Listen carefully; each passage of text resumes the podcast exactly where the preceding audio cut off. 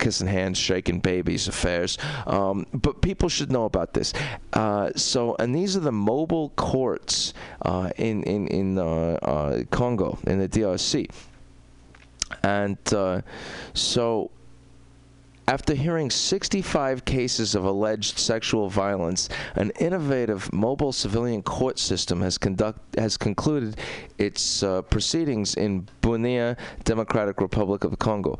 forty-six men were convicted for committing acts of sexual violence against adults and children near the border with Uganda.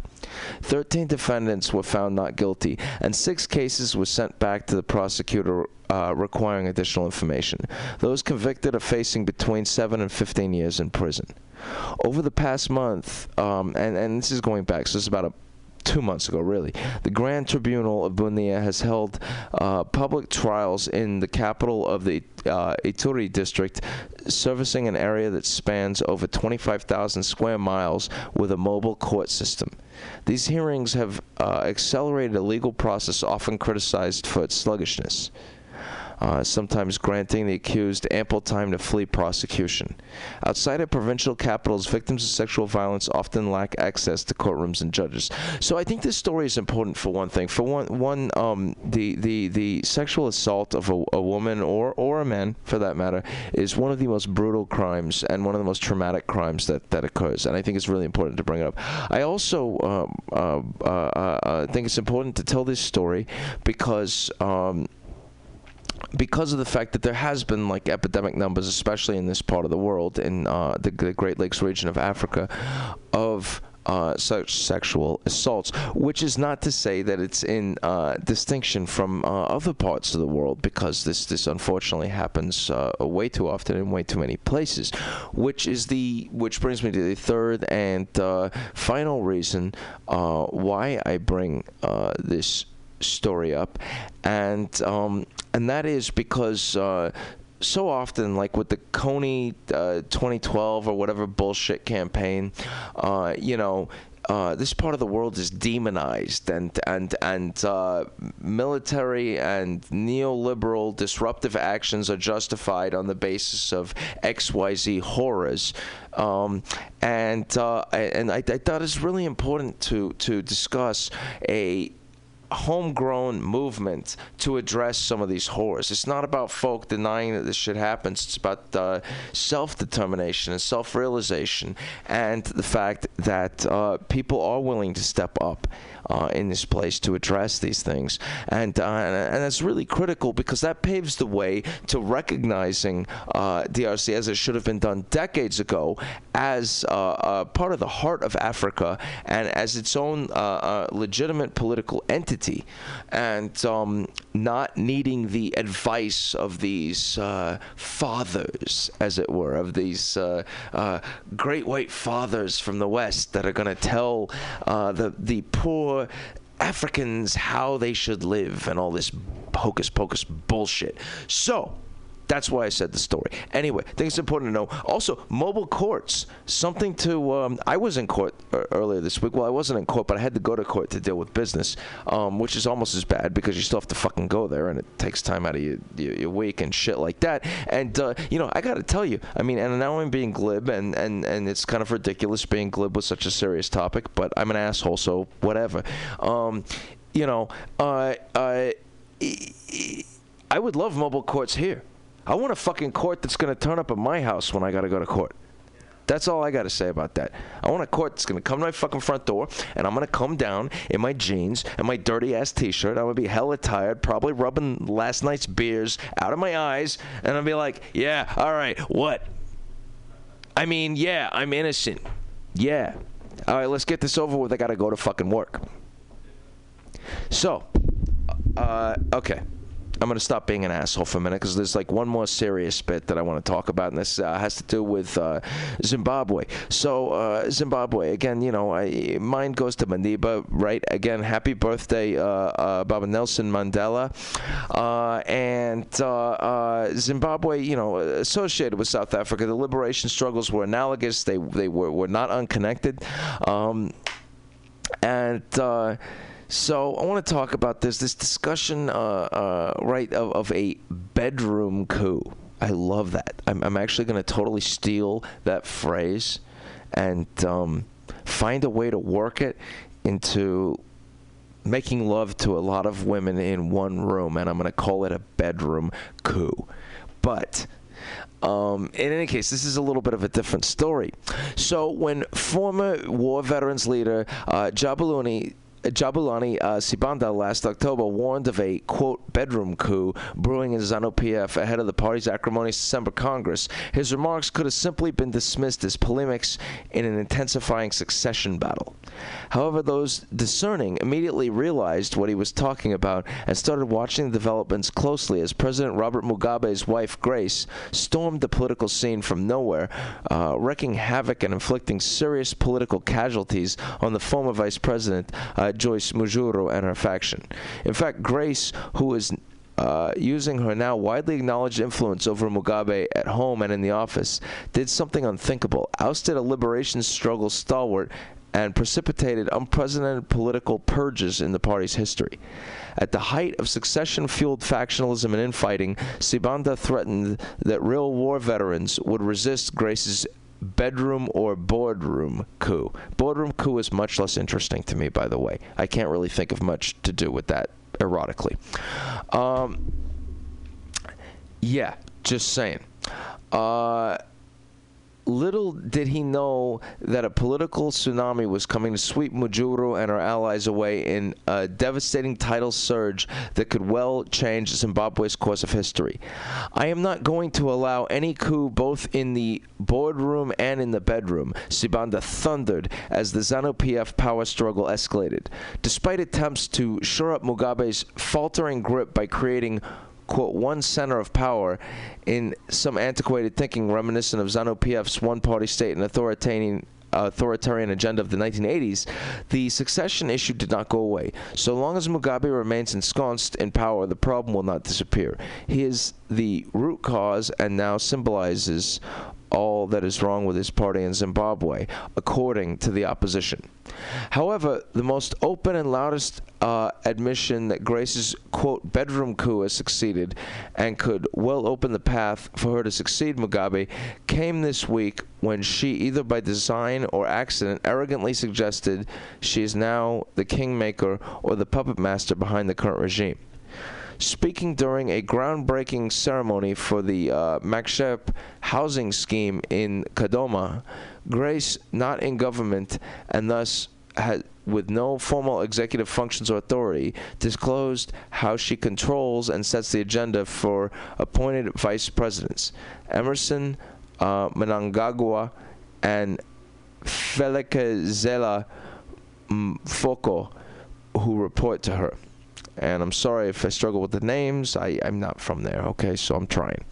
This clearly suggests Grace is now either projecting herself as a kingmaker, someone exercising influence on Mugabe's succession without being a candidate herself, or a presidential hopeful. She is using her bedroom power to influence her husband's succession process whichever way. After having succeeded beyond her wildest dreams in removing the powerful Mujuru and her allies, Grace now seems unstoppable and could be a wild card in the succession race. The vice presidents, they know that they must sit down with Amai to discuss about developmental issues. I support that. V P Mnangagwa, I support that, and I'm sure you have lost count the number of meetings we have had, she boastfully said. This never happened in the past, as there was a woman who wore dress, dresses like me, Mujuru, but never came to me to discuss about the development of Zimbabwe. But I tell you, uh, Mnangagwa comes with a notebook. Mfoko comes with a notebook to listen to me. They know I am younger than them, but they appreciate that I am Amai, and I have something to tell them about developing the nation. They will be taking down notes as I speak. I tell you, they will be jotting down notes as I speak so the nation moves forward. I would like to tell them that I want the, that relationship to continue because that is the only way Zimbabwe can develop and become successful. This really proves Grace is now running the show in ZANU-P F and government behind the scenes as Mugabe battles old age, ill health, and frailty.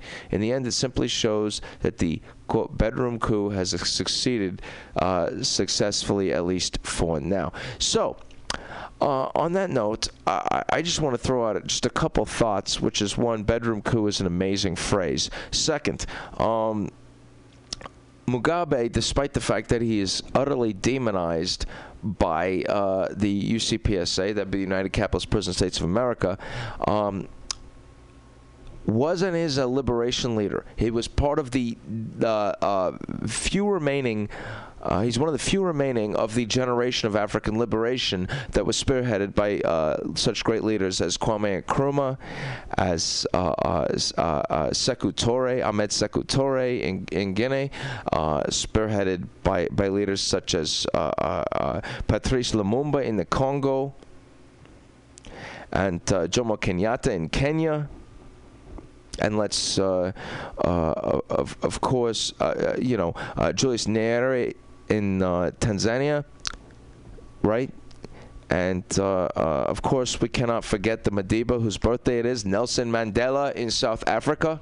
And, and Mugabe is part of that. And that is a history that the U C P S A, the Brits, the French, the Germans, and all those motherfuckers are dying to erase. And so we need to bring that back. Now, I do not necessarily support life, presidents for life. I'm generally not a fan of the concept. Uh, one of the things I can say in praise of Madiba, Nelson Mandela, is that he's one of the few examples in the entire world of a president that served one term and said, cool, I'm done. He did that. He said... After after twenty-seven years in prison fighting for liberation and gaining the presidency afterwards, he did his one term and said, cool, next guy. Wow. Damn. That's, I mean, almost on par. Actually, I mean, no, not almost. That is on par. That's like on par with Einstein, Albert Einstein, who was offered the second, second presidency of Israel. And he said, nah, nah. Fuck yeah. Loving it. Loving it. Because he was too brilliant of a human and too good of a human to accept that kind of bullshit. Wow. So, I just want to say, not to say that Zimbabwe is without issues and not to say that there are not healthy political critiques that can be had of ZANU-P F and Robert Mugabe. But... be very, very careful what you read, because if you're in the West and you're reading it, it's State Department bullshit. And they're just pissed because there happens to be a corner of Africa that they haven't been able to completely fuck. Straight up. And there will peop- there there are people that will fight back with me about abuses of uh, Mugabe's regime, and I'm not a denier. Okay, so I'm absolutely willing to entertain such discussions and discuss them in detail. And, um, you know, I don't saint people. I don't believe in it. I believe it's idolatry. Um, so, you know, I, I do not declare Robert Mugabe to be a perfect president or even a perfect human being. But what I do believe is you have to look behind the hype. Look at social conditions in, in Zimbabwe, and then compare them to the U C P S A, and find out what you see, find out what you find out, and then let's talk. Let's let's talk about what the perspective of, of the, the, the people of Zimbabwe is, and then what are the percentages, and who who is and is is, is not in support. I mean, let's if we're going to have a conversation of, about politics, especially that far across the world, we need to have. All I'm saying is we need to have uh, real parameters and um, uh, and a real conscientious outlook. Um, so that's it. Um, I should have talked about Greece tonight. I didn't because it's all over every other radio station from from like corporate to to to other independent stations, and uh, I will be following it very closely. And I'm I'm I'm probably going to talk about Greece uh, um next show, because that's like really what's cracking in the world right now. That's like uh, uh, the fact that uh, this this small little country, uh, you know, granted with an ancient legacy that uh, everyone's enthralled by, but nevertheless this small little country standing up to the fucking I M F, to the to the the The, the, the, the, the, the European Central Bank, uh, uh, to the, the, the, the, the German bank, to their own oligarchs, and saying, fuck you, we're tired of your games. I mean, this is huge. Oh, yeah, by the way, yeah, kick us out of the Eurozone and watch the Euro crumble. Fuck you. Ha, ha, ha, ha, ha. Yeah, go ahead. Do it, bitches. I mean, that's really what's going on. I, I mean, I'm being very glib and I'm being very, uh, uh, uh, you know, whatever, f- frivolous about it. But that's like, I mean, when you cut through all the economic discussion and the political discussion, all the sophisticated terms, that's essentially what's going on, is the people standing up and saying, we're not going to fucking take it anymore. And I think that should go for the whole goddamn world, because things are not right right now. Things are out of balance. Things are out of fucking whack. There are too many people dying unnecessarily. There are too many resources being squandered. If you look at the environmental situation, and here I'm thinking about uh, a week ago I was at a uh, protest action against uh, uh, um, Bakken crude being uh, uh, brought by rail through the Bay Area, where we're broadcasting out of, from the T A R S, from from the the the, the, the uh, uh, Canada and, and and and directly connected with the tar sands operations in, in the Alberta region, uh, which is the most devastating environmental destruction in the in the history of the world, which is only dedicated to more profits for these fucked up ass petrol companies. I'm sorry. Going on a little rant here. Folks, point being, shit ain't right. And hell yeah, Congo needs mobile courts to deal with rampant uh, sexual violence, but they also need self-fucking determination and an end to the influence and the uh, uh, superpositioning of bitches like the U C P S A, France, England, and all the other motherfuckers that want to plunder the resources of Africa. And hell yeah, we need a day of celebration for O'Shane Evans and all the other victims of police terror. But we don't need just need a day of celebration. It's time to step up and say, yes, we can dismantle these paramilitary apparati known as police departments and get rid of them and have something that works for the motherfucking people.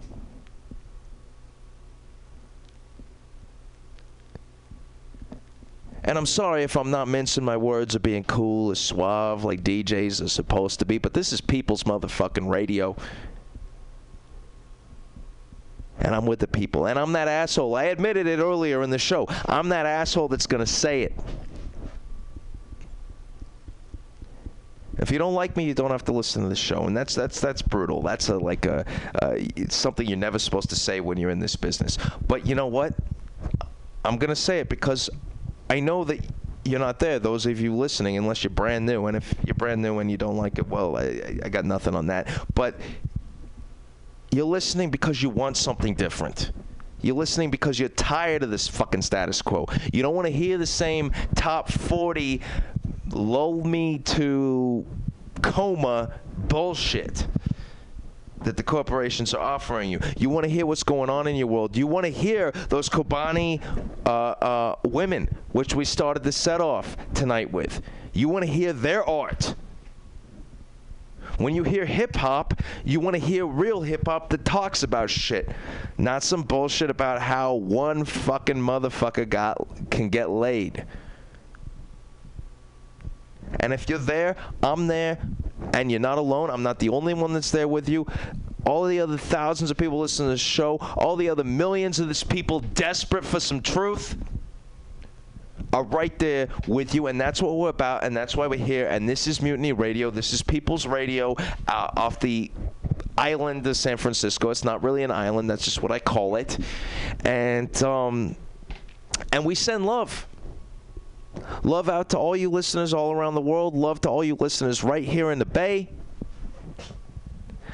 And love to all the people that are in hurting tonight. Love to all the people. It was a beautiful day today, but love to all the people that, that are struggling to see that beauty because their hearts are hurting.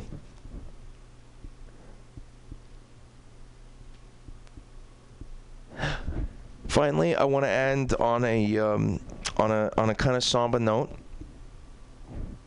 Uh, a, uh, this has to do with a a former uh, uh, co-host and a uh, and still part of the Heterotopia family, and I want you all to know that uh, D J uh, Shinobi double oh nine, aka Red Turban, is um is really uh, uh, going through it right now.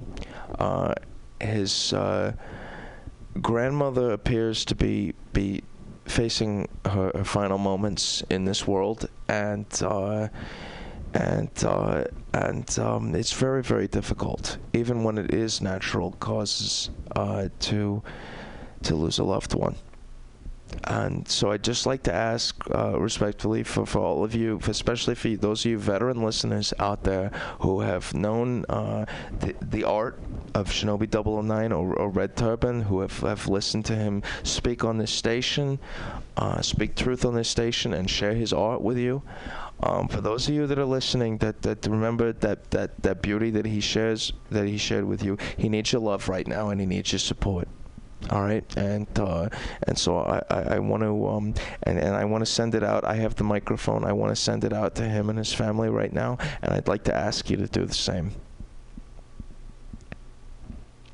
because these transitions are never easy. All right, I love you guys. Um, we're gonna call it. We're gonna w- w- thank you. We're gonna call it right there. Um, as always, um. You know what? Fuck it. I'm going to quote Bill and Ted right now. Be excellent to each other. And seriously, folks, uh, um, take care of each other. We are all that we have. Take care of each other, love each other, and never stop the fight. Even if you got to take a break, that's okay. Breaks are fine. But never stop the struggle. Free the land, free all political prisoners. Send some love to Leonard Peltier, who's suffering so bad right now. Free all political prisoners. All power to the people. I'm going to say that one more time. All power to the people. This is yours truly, D J Ashik on the deck, signing off. I'll catch up with you next time, uh, and uh, we'll be back uh, next week, God willing. Same bat time, same bat channel. All right. Peace, y'all. Uh, I, I'm sorry.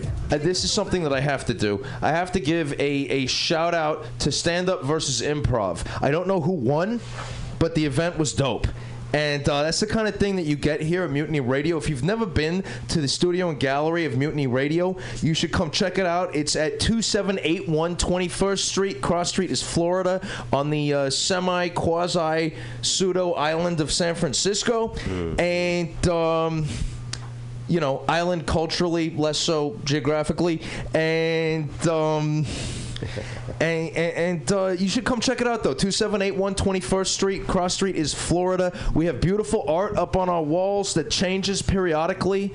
Um, we have a taqueria across the street. Uh, they, they, yeah, you get the, seriously the best pupusa in town. So uh, taqueria, eh, they, they do they do taqueria stuff, but it's more pupusaria. And uh, uh, but either way, you get like the best pupusas in town at uh, at Doña Terra. And that's right across, uh, that's right across the street. So uh, you know, uh, you, you have the pupusaria, you have the art on the walls, you have events like stand up versus improv, and at, we're dolphin safe.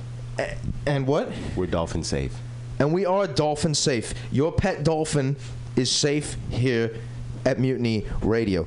Uh, so without further ado, let's get this party started. Welcome back, uh, loving y'all. Thanks for tuning in to Heterotopia on Mutiny Radio.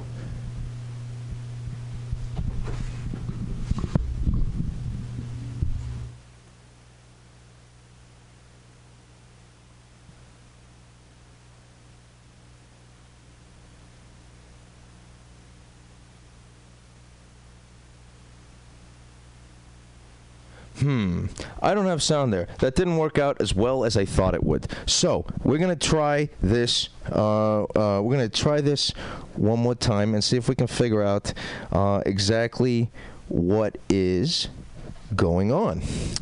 Uh, my profound apologies, folks. Uh, let's see if we can uh, get to the the bottom of this little mystery that we have uh, going on here. So we're gonna try. Uh, we're gonna try one more time here. Uh, again, maestro. Again. Again.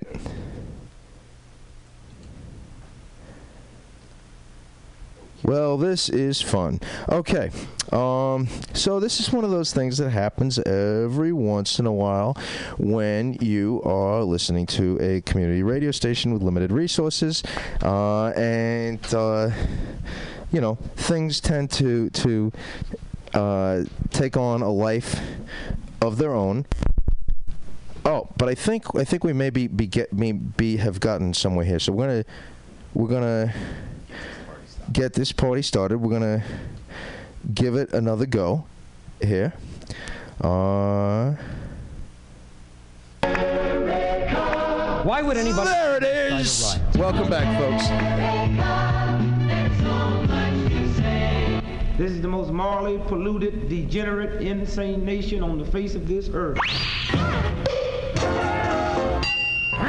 This country is not controlled by the United States Constitution. This country do not function under the democratic process. This country is controlled and governed by the capitalists. Why would anybody want to incite a riot? Prison construction, America's sole growth industry. Why would anybody want to incite a riot? Good heavens! Wake up! Wake up! Prison construction, America's sole growth industry. Wake up! Wake up! Capital follows the profit margin. Always. Always. Prison construction, America's sole growth industry. America, there's so much to say. Such a good country! Such a civilized people!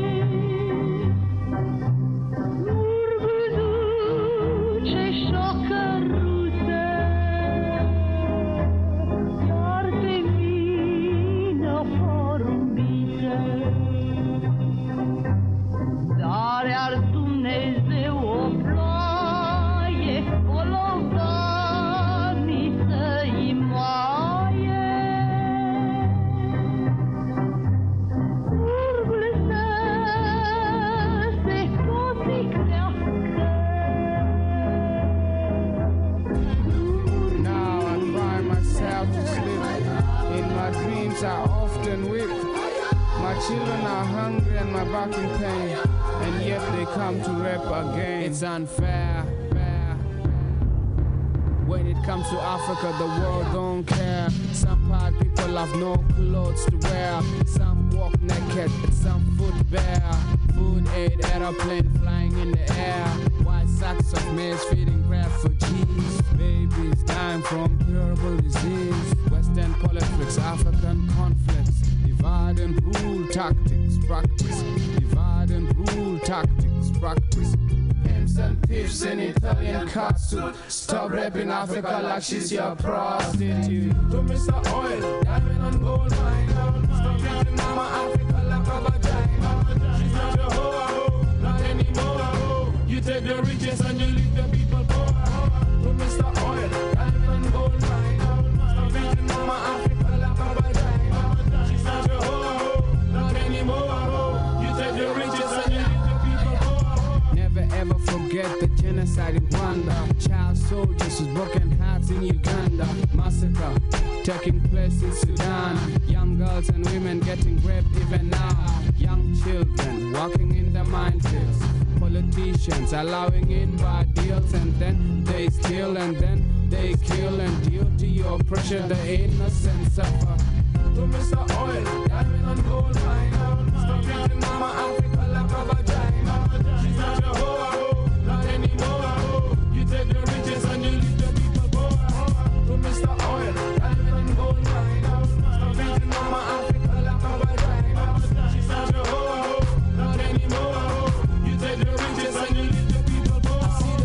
Governments, but who's pulling the strings? Who's paying for the civil wars and uprisings? Who's benefiting from our sufferings? Could it be Mister Oil, Diamond and Gold Miner? Who's treating Africa like it's their vagina? Or is it the pharmaceutical companies, beneficiaries of the dreaded AIDS disease? Or armed dealers who hate peace treaties? Faceless, shameless, and they remain nameless. One thing for sure, they won't remain blameless. One thing for sure, they won't remain blameless. One thing for sure, they won't remain blameless. To Mister Oil, diamond and gold mine. Stop using Mama Africa like a vagina. She's not your hoe, not anymore. You take the riches and you leave the people poor. To Mister Oil, diamond and gold mine. Stop using Mama Africa like a vagina. She's not your hoe, not anymore. You take the riches and you leave the people poor. We not settle for that. Them still a rubbish mama and them say the kitty fat. Them violate the human rights, them not checking for that. They mashing up the ozone layer, claiming ownership of minerals and artifacts. Babies are born baptized in bloodshed. Genocide for the gold, diamonds and the oil spread. Millions of orphans with no hope under the sun. These corporate savages ravage the motherland. They start bonfire, but Mister Oil, diamond and gold mine. Stop using Mama Africa like a vagina. She's not your hoe, not anymore. You take the riches and you leave the people poor. To Mister Oil, diamond and gold mine. Stop using Mama Africa like a vagina.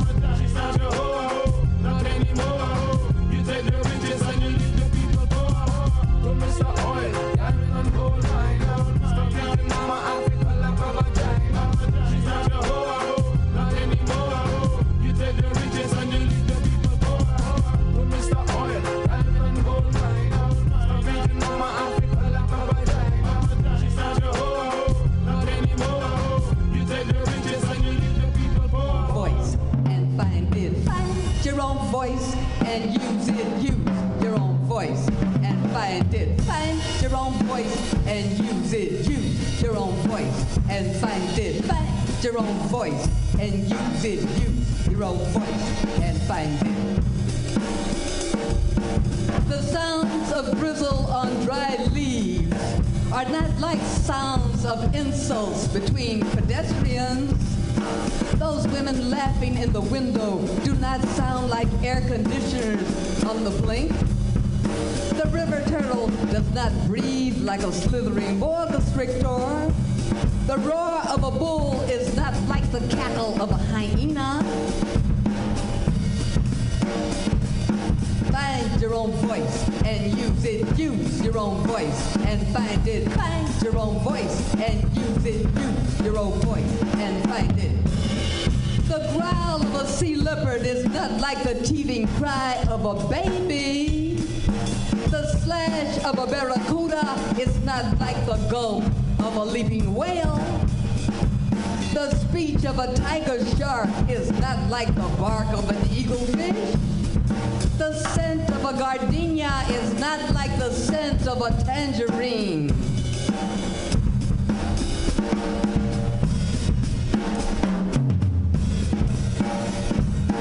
Find your own voice and use it. Use your own voice and find it. Find your own voice and use it. Use your own voice and find it. Find it. Find it. Find it. Find it.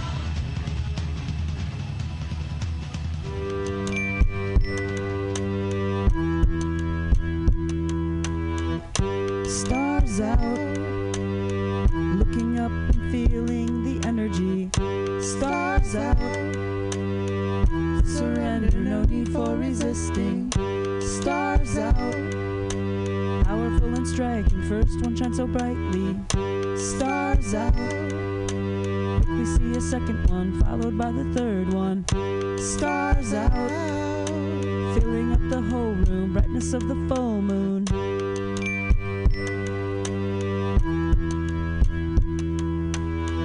Home is where the heart is, and this is the hardest thing I've ever had to sing. Red Rover, Red Rover, I'm completely whelmed over.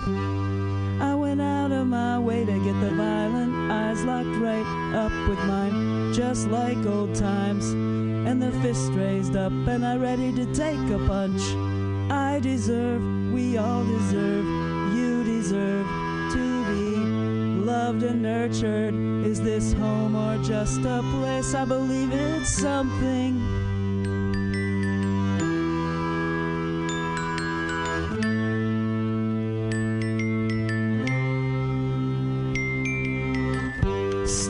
Out, looking up and feeling the energy, stars out, surrender to the energy, stop resisting, stars out, powerful and striking, first one shines so brightly, stars out, quickly see a second one, followed by the third one, stars out, filling up the whole room, brightness of the full moon.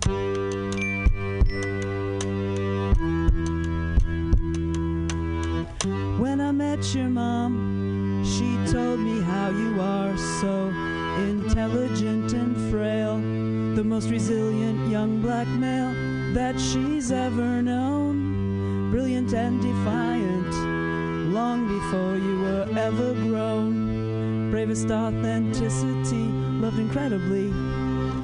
When I met your mom, I saw your smile in photographs, heard about your laugh, sat in on the trial of your wrongful death, saw your face after you, your final breath, on the courtroom's big flat screens, hair braided so lovingly and blood splattered on your face.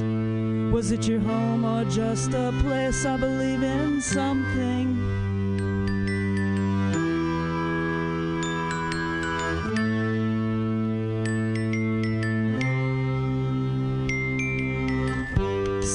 Out, guns drawn, looking up and feeling the energy, stars out, guns drawn, stop resisting, stop resisting, stars out, guns drawn, powerful and striking, first one shines so brightly, stars out, guns drawn, quickly see a second one, followed by the third one, stars out, guns drawn, filling up the whole room, brightness of the full moon, stars out, guns drawn. I deserve, we all deserve, you deserve to be loved and nurtured. Stars out, looking up and feeling the energy, stars out, surrender, no need for resisting, stars out, powerful and striking, first one shines so brightly, stars out, quickly see a second one, followed by the third one, stars out, filling up the whole room, brightness of the full moon, stars out.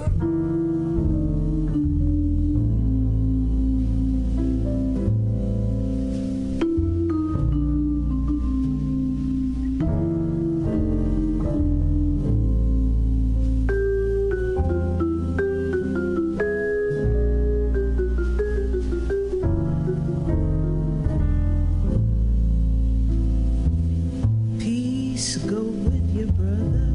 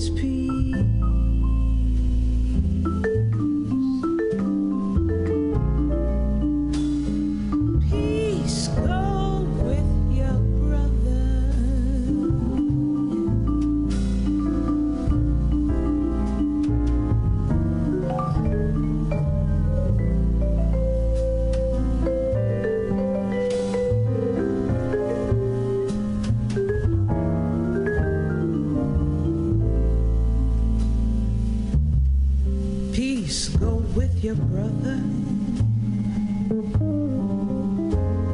Don't seem to matter now. Well, that's just what I say.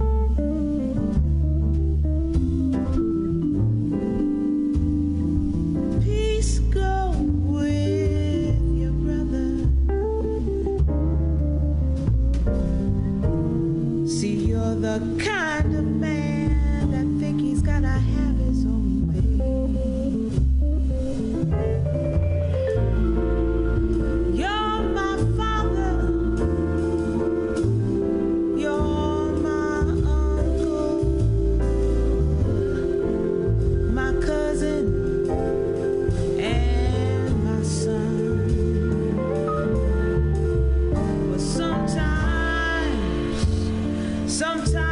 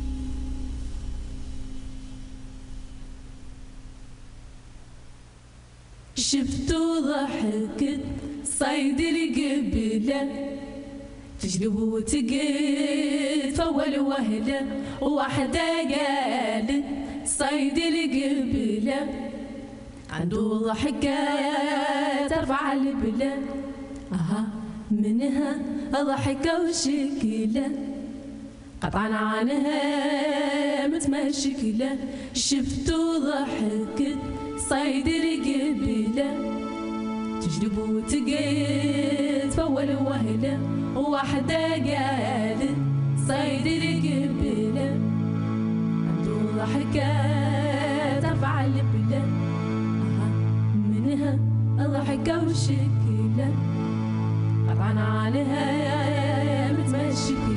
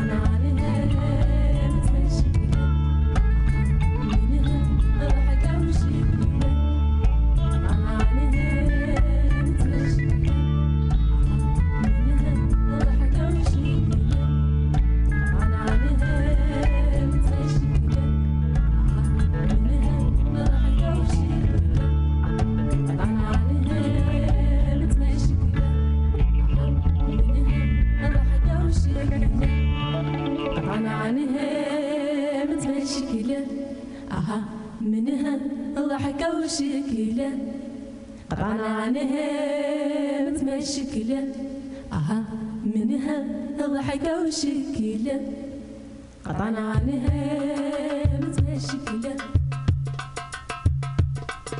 ذيات ماضي الصروة والولا جبه قرمة ديري متجدي تساول غويان وذو سرا ذيات ماضي الصروة والولا جبه ظهرة ديري متجدي تساول غويان وذو سرا دنيا قيت ذا تبيتها قبل تولد جرو بريت صازكا وقيت في من دارين دايا دنيا قيت ذا تبيتها قبل تولد جرو بريت صازكا وقيت في من دارين دايا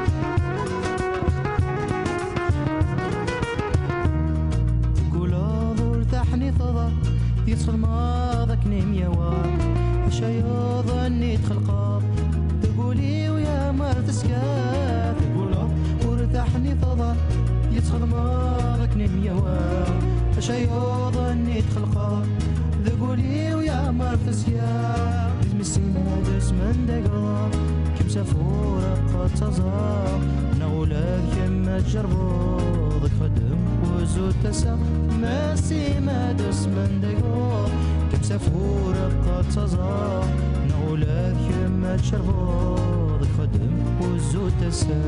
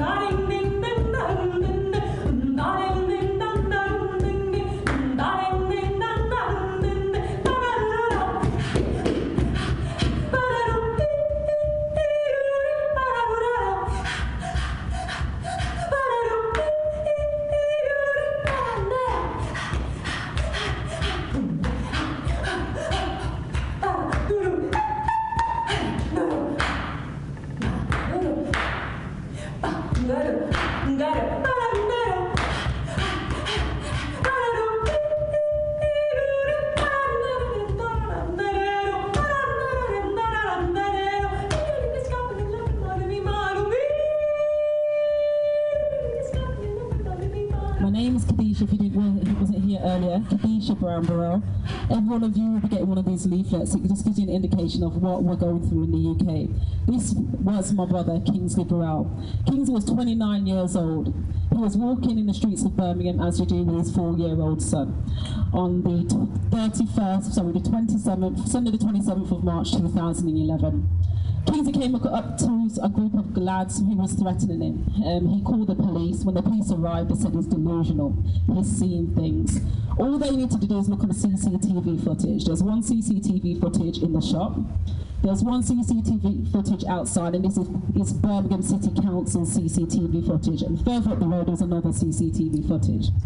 However, up to date, we still have not obtained or reviewed the C C T V footage of what took place with my brother.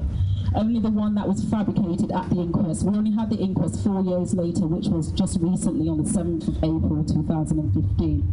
So let me go back. Um, Kingsley was an ordinary character. He was shy, he kept himself to himself, and he was a family-orientated person.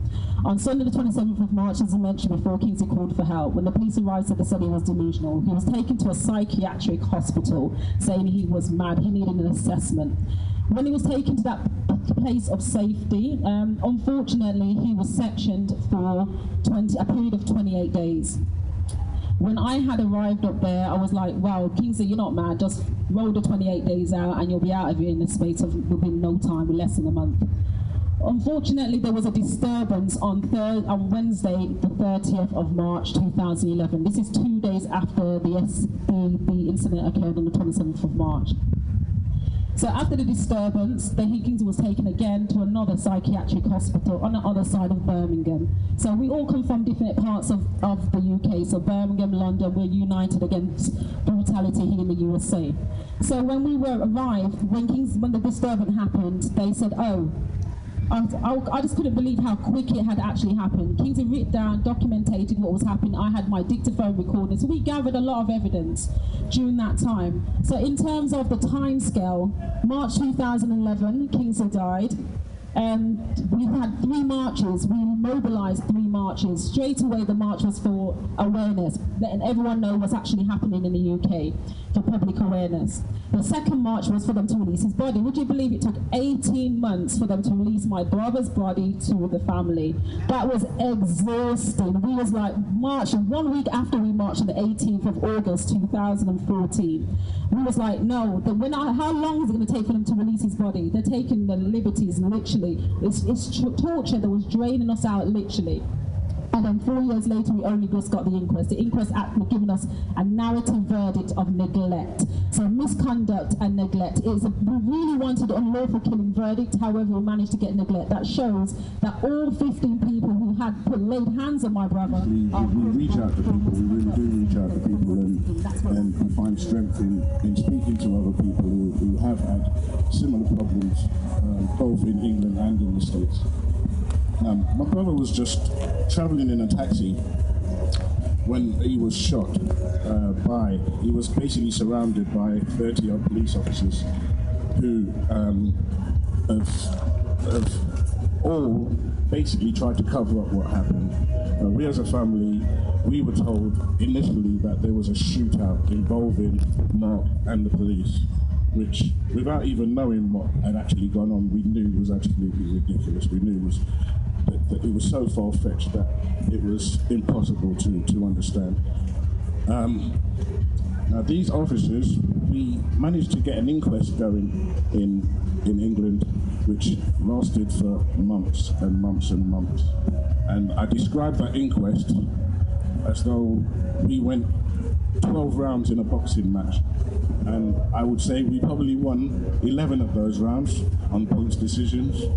So to come away from this inquest with what we can only determine is the wrong outcome was just amazing. And it, it was as though, basically, I felt as though my heart had been ripped out again and we were starting from scratch.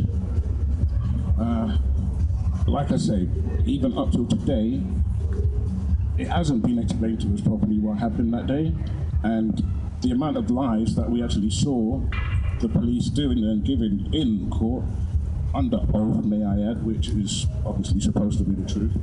It's amazing that absolutely nobody has been brought to any kind of justice for what's happened. Nobody's been made accountable. In fact, the police went as far as to say it was a, a, a well-organized and well-outcome operation.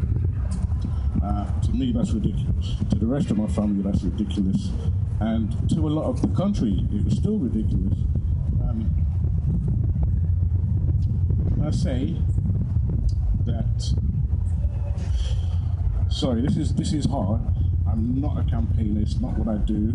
Um, like I said, thank you for the opportunity to come here and speak to you all as well, so you have to be patient with me, it's not what I do.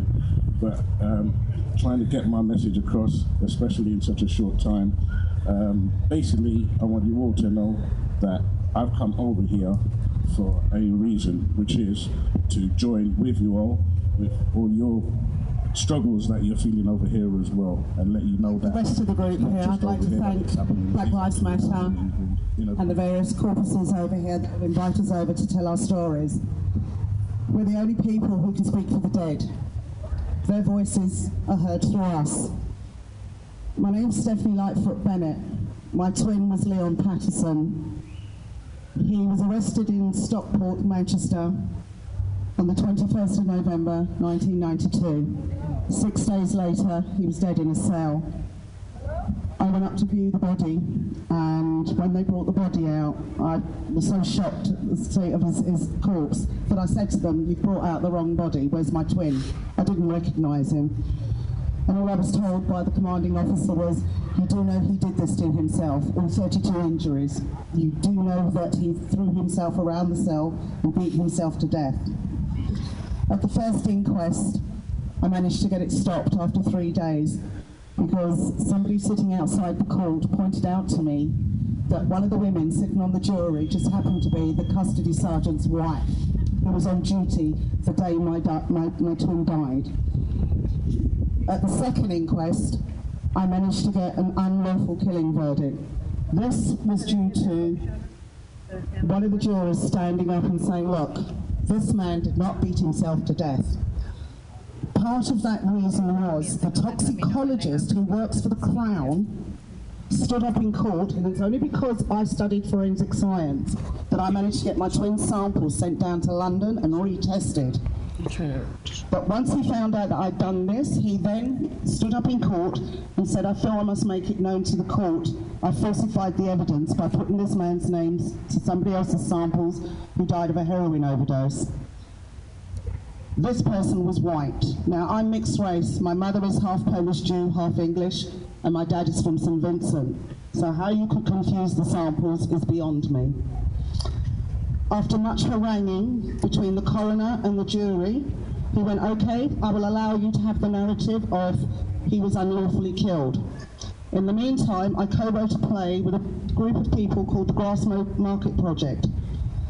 And the name of this play was called twenty fifty-two, which is the name of the film, which means the prisoner is at risk. I won a Fringe First and a Scotsman's, and I am the only black person to date to win both awards. Thank you. After two years, the, the police finally went back to court and got the, the verdict overturned. We went back, and they came back with Leon died from hypomania, which basically means he went mad and beat himself to death. This narrative verdict was only introduced for my twin. After the coroner's case, it was taken off the books. So it was only invented just for him. This year, after twenty-two years, sorry, this is hard for me, because my mum passed last year, and she's missing this. After twenty-two years, they are finally looking into Leon's case, and I'm going to get justice, not only for his daughter, but for my family. They deserve it. It's been a tough road. We've all been on this road. No family should have to go through the indignity of what we did. I didn't get my brother's body back for five months. And when I did get it back, they didn't store him properly. So he, he started to decompose, and they sealed the coffin because he was a health hazard. This is what the English government does to families. Not only do they do it to us, they do it to everybody. No, nobody has the right to die the way our family members died. One thing I hate is when people say to me, I'm sorry for your loss. I didn't lose my twin. I can lose keys. I can lose other items. I knew exactly where my twin was for six days. He was in a police cell. So don't tell me I lost him. You killed him, like you killed every other member here. And since nineteen sixty-eight, we are now running at over four thousand deaths at the hand of the state, and not one conviction. There has been so many unlawful killing verdicts that not a single officer has been brought to trial. We're here with our hands across the water to let you know you're not alone, and to highlight our cases, because like Patrice said, we know of your cases. We know of Trayvon, we know of Oscar, we know of Sandra, we know of everybody that's died here, and it's time that you knew what was going on in England, and you knew the names of our family members. Thank you. No justice. No justice. No peace. No justice. No peace. Uh, my name is Marcia Rigg, and my brother, my beautiful brother, was Sean Rigg. Um, that was killed at the hands of Brixton police officers in London seven years ago on the twenty-first of August two thousand eight. Um, I have um, a leaflet with some more details of the case, and I'd like, I will pass them around to everybody so that you, I won't be able to say everything here today, but Sean suffered with mental health issues, and he was diagnosed with acute paranoia, schizophrenia, in the eighties. In England, um, in the seventies and the eighties, they had what was called the Sus Law, which is now called Stop and Search. A lot of young black men were arrested by the police under the Sus Law, which means suspicion. If they, you know, no, not for any particular reason. and he, he was taken to, um, they normally would arrest them, and they are put into the mental health system via the police. In fact, in England, over half the deaths in police custody are young black men with mental health issues. So this is a really serious issue that we have, and I'm sure it's the same here in the United States. Uh, on the twenty-first of August two thousand eight, Sean was having a psychotic episode where he had not taken his medication for, um, for a period of two months, and so he had a relapse, which is one of the um, things that people with mental health issues regularly have, is a relapse. Uh, and, and on this day, there were frantic emergency nine nine nine calls made, uh, nine nine nine emergency calls made for the police to come and take Sean to a place of safety. A place of safety is not a police cell. It should have been a hospital. And the police refused to attend, and Sean went onto the streets. And he was um, vulnerable. He was not a criminal. The police eventually arrived and restrained him in the prone position. The prone position is face down.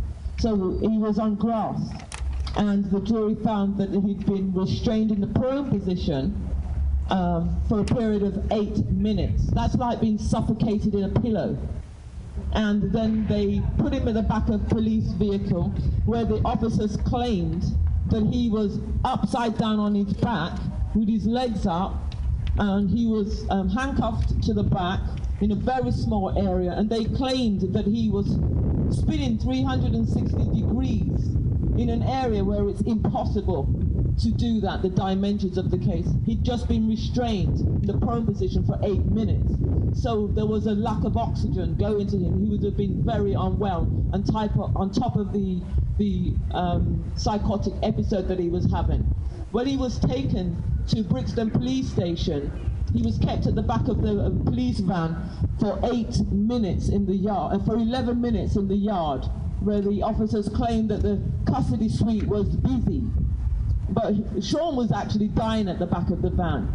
And eventually, he was heavily assisted um, by police officers, where it can be seen on C C T V, where um, he doesn't appear to be walking.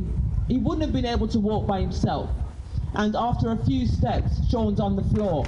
And it's captured on C C T V in the yard. He never actually entered the police station, where Sean is literally dying. And the officers are literally just standing around him. And they're saying that there's, he, they didn't know he had a mental health issue. They didn't know that he was unwell. In fact, he was carrying his passport with him. And they had arrested him for theft of his own passport. And uh, there's also a, a cover-up that ensues after that. And when you read the leaflet, you can know a little bit more. So since that, uh, since then, I have become a campaigner and activist on the issues of deaths in custody, because I was alarmed when I attended the United Families and Friends March, which is a coalition of families in London, in England, that have lost their loved ones at the hands of the police. And there were hundreds of people. I found that there were thousands of deaths in this country. And so since Sean's death, there was a very um, critical narrative verdict which found that the actions of the officers contributed to Sean's death and caused his death. And there have been, we have the Independent Police Complaints Commission, which is a, um, apparently an independent body that investigates the police. However, it has the employment of ex-police officers. And, and so you can believe that their investigations are always biased in terms of the police. We were able, to, for the first time, to get a review into the Independent Police, Com- Police Complaints Commission, into the way that they investigate deaths in custody. And, and our, my brother's case was the one that uh, was the case study for it. And it recommended that the, the case should be reopened as a criminal investigation. So for three years, it has now become a criminal investigation. They're still investigating. We've been able to get one of the officers charged with perjury, and I think that's the first one that's ever happened in England, for perjury and a death in custody. And we expect a trial later next year. Uh, one of the officers attempted to retire to become a priest in the Church of England. and okay. officers in England are allowed to retire, and they do that, and then you cannot investigate against them. So now it's a bit more difficult for officers to retire when they're under investigation. And we, we've campaigned with the government and parliament, and recently in May this year, the Home Secretary, Theresa May, has announced a public inquiry into deaths in police custody, uh, with the first of its kind in England. You need to um, follow all the cases that are happening in, in England, and there are thousands. It's horrific. They don't just kill black people, they kill their own too. And there's never been a successful prosecution. Uh, and or any convictions. So I and the other families are here to stand in solidarity with the other families to show that you are not alone. You're not going um, My brother was arrested a few weeks ago, um, about a month ago. He was in the middle of an episode, and we had collectively, uh, our team, we have a rapid response team at home, and we're, we didn't call the police on him. Someone in the neighborhood did. Uh, but we knew the moment the police showed up what we were going to do. We're going to record, we're going to let the police know he had a, that he, he has a history of mental health issues, and we're going to let the police know that we are recording them on an A C L U device, that we are watching them, that they are not going to be able to uh, be allowed to harm and hurt my brother. And it was probably, in, in my own experience, one of the, um, the least dangerous Uh, moment I've seen with police and a loved one. And that was huge. I know it had everything to do with the community that was responding. Six to eight people surrounded the police as they arrested my brother. Imagine if we had that on a daily basis. If we had people surrounding the police, uh, stopping the police from arresting people, that's possible. And it takes community, and it takes, uh, it takes a community vision, and it takes community action. So um, I'm gonna have Uncle Bobby come up. Good to see you. Uh, Oscar Grant's uncle to come talk. And if you have time afterwards, it'd be great for you to meet the families from the U K who came out here, whose loved ones been killed by the state as well. Those that uh, may not know, I am affectionate uh, to the community as Uncle Bobby. I am the uncle of Oscar Grant. Oscar's mother, Wanda, is my baby sister. So as you know, um, on January first, two thousand nine, Oscar was murdered at the Fruitvale Park platform. For all those from the U K that haven't been to the Fruitvale Park station, to where he was murdered. Okay, oh, okay, great, great. Much love to you for knowing the story and supporting and praying for us, because it is clear with us in the family that had the community not stood with us, prayed with us, went back and forth to court with us, right, cried with us, but most importantly, utilizing your First Amendment right to speak that injustice, right? We wouldn't have got, for the first time in California state history, right, an officer arrested, charged, convicted, and sent to jail. Right. That's what the community can do. Martin Luther King said it like this: cowards ask, is it safe? Expediency asks, is it political? And vanity asks, is it popular? But the conscience asks, is it right? There comes a time when neither safe, political, or popular is the reason why you stand. You stand because it is right. So all of you, that's right, we need to clap on that. It is my belief that those that are standing right here, right now, hearing what's going on about this caravan of justice that the Ella Baker Center put together at Black Lives Matter and about this rapid response team are not cowards. You hear what I'm saying? I'm gonna tell you, when Oscar was murdered, one of the things that came to my mind was building a rapid family response team. So I took it upon myself and my wife, Sister Beatrice here, who's videotaping me right now, decided to begin to bridge the gap between families, letting them know that they are not alone. And it took us all the way across the United States, where we done connected with all the national families and those that don't have no name. Because we realized, because of you, the embrace that we had that helped us stand up, that if we embraced the family, it would hopefully give them some ability to stand and move forward in their seeking the justice. So this event is critical to the lives of those families that have suffered that harm. You hear what I'm saying? This stance is critical. Your support Your belief in it is critical. Your leadership and passing this around so that we can teach our communities how to respond and support families is of essence. I mean, it is critical, it is important, and it's the, it's the, the vanguard to actually bring a real justice in our community. All right. All right. Yeah. So I want to thank you personally from our family, the Oscar Grant family, for being here, hearing this, and being a part of it. Now, those, the gear that you see I'm wearing right now is about the exact same thing we're talking about. On ten ten fifteen in Washington, D C, Minister Louis Farrakhan called for the twentieth, anniversary, the twentieth anniversary at Washington, D C, and he titled it Justice or Else. And the movement in front of that is all the families across the United States who have been harmed by this sick, militarized, racist police system. Right. Yeah. So in Washington, D C, there's going to be, we hope, millions of families, but we know it's going to be thousands of families there, because that embrace, embracing families and letting them know that though their voice and their child has not been heard or known by the world, you have now connected with a choir that is going to sing loud to this world so that the world can know that the United States is not what it say it is. There's human rights violation that is happening here with black people, brown people, and those marginalized white folks that are being killed at will by these police officers. And it must stop now.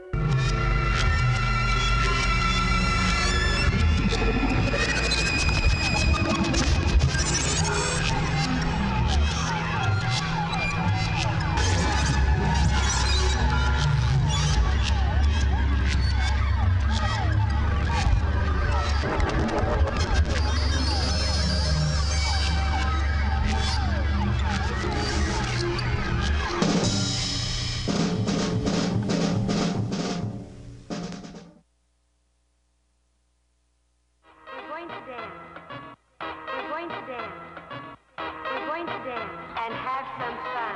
fun, fun,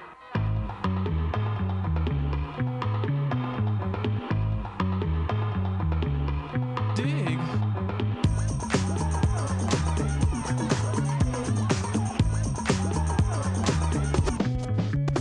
The chills that you spill up my back leave me filled with satisfaction when we're done. Satisfaction of what's to come.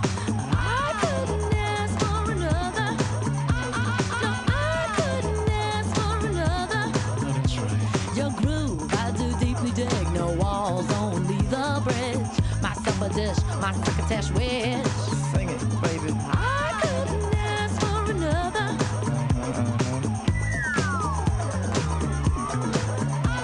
No, I couldn't ask for another.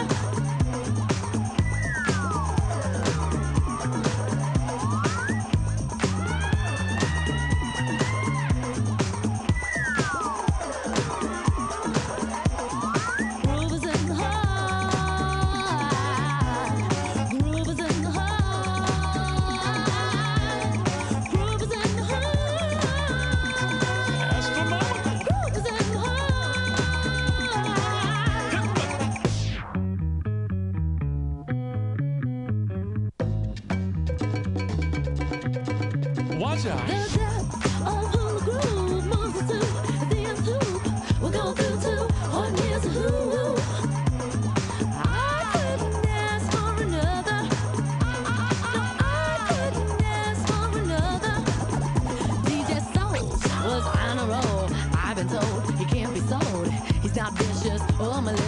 Just lovely and delicious. I couldn't ask for another.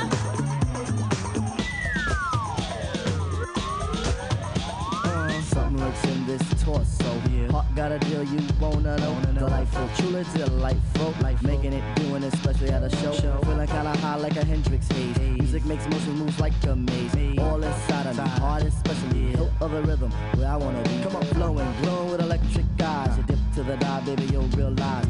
You'll see the funk inside of me.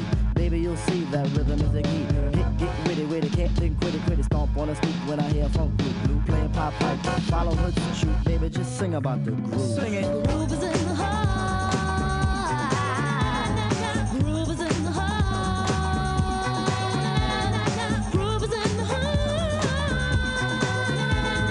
The groove is in the heart.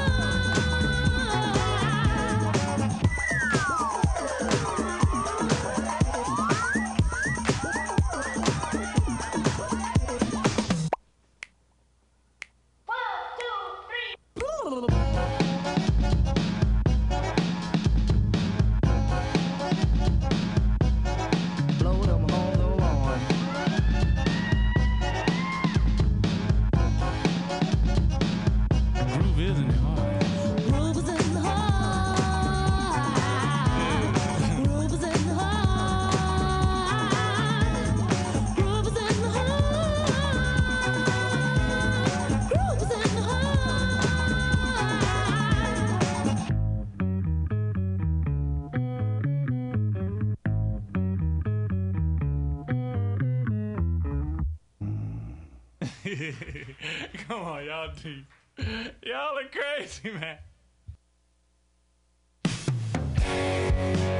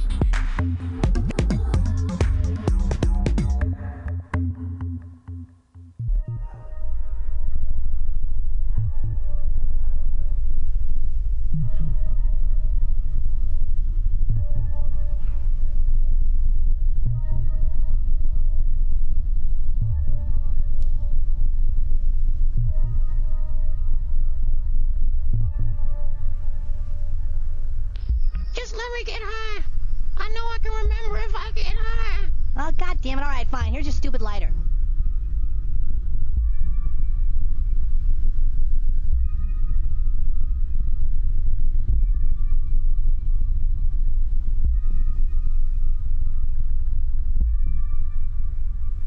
Wait a second.